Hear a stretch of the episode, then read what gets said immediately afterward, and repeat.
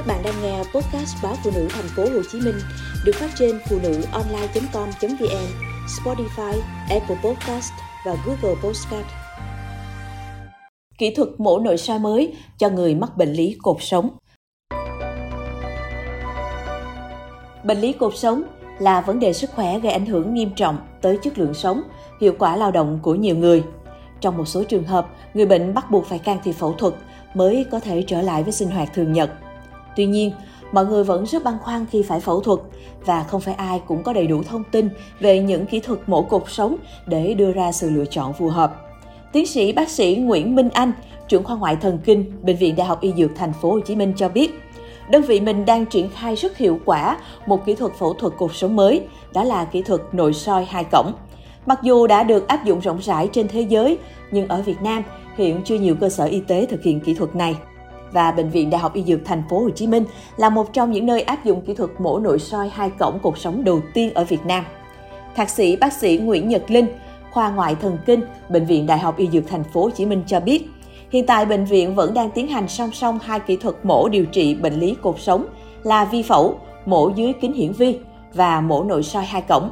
Hai kỹ thuật này có chi phí điều trị tương đương nhau, nhưng mổ nội soi hai cổng tối ưu hơn. Đặc biệt, ở chỗ đường mổ nhỏ, đường mổ của kỹ thuật nội soi hai cổng chỉ khoảng 6 mm, còn đường mổ dưới kính hiển vi thì khoảng 2 cm. Phẫu thuật nội soi cột sống mang lại nhiều ưu điểm so với các phương pháp mổ hở trước đây. Cụ thể là giảm mất máu trong mổ, ít tổn thương mô xung quanh, thời gian mổ ngắn hơn, rút ngắn thời gian nằm viện. Không những thế, những bệnh nhân mổ bằng kỹ thuật mới sẽ hồi phục nhanh hơn, tỷ lệ thành công của ca mổ cũng cao hơn, tỷ lệ tai biến thấp hơn so với phương pháp cũ. Bên cạnh đó, do vết mổ rất nhỏ nên bệnh nhân hài lòng về tiêu chí thẩm mỹ, sẹo rất mau lành. Những người sử dụng kỹ thuật mổ nội soi hai cổng, điều trị bệnh lý cột sống sẽ nhanh chóng trở lại với sinh hoạt thường nhật. Kỹ thuật mổ nội soi hai cổng rất an toàn đối với các cấu trúc thần kinh khi thao tác.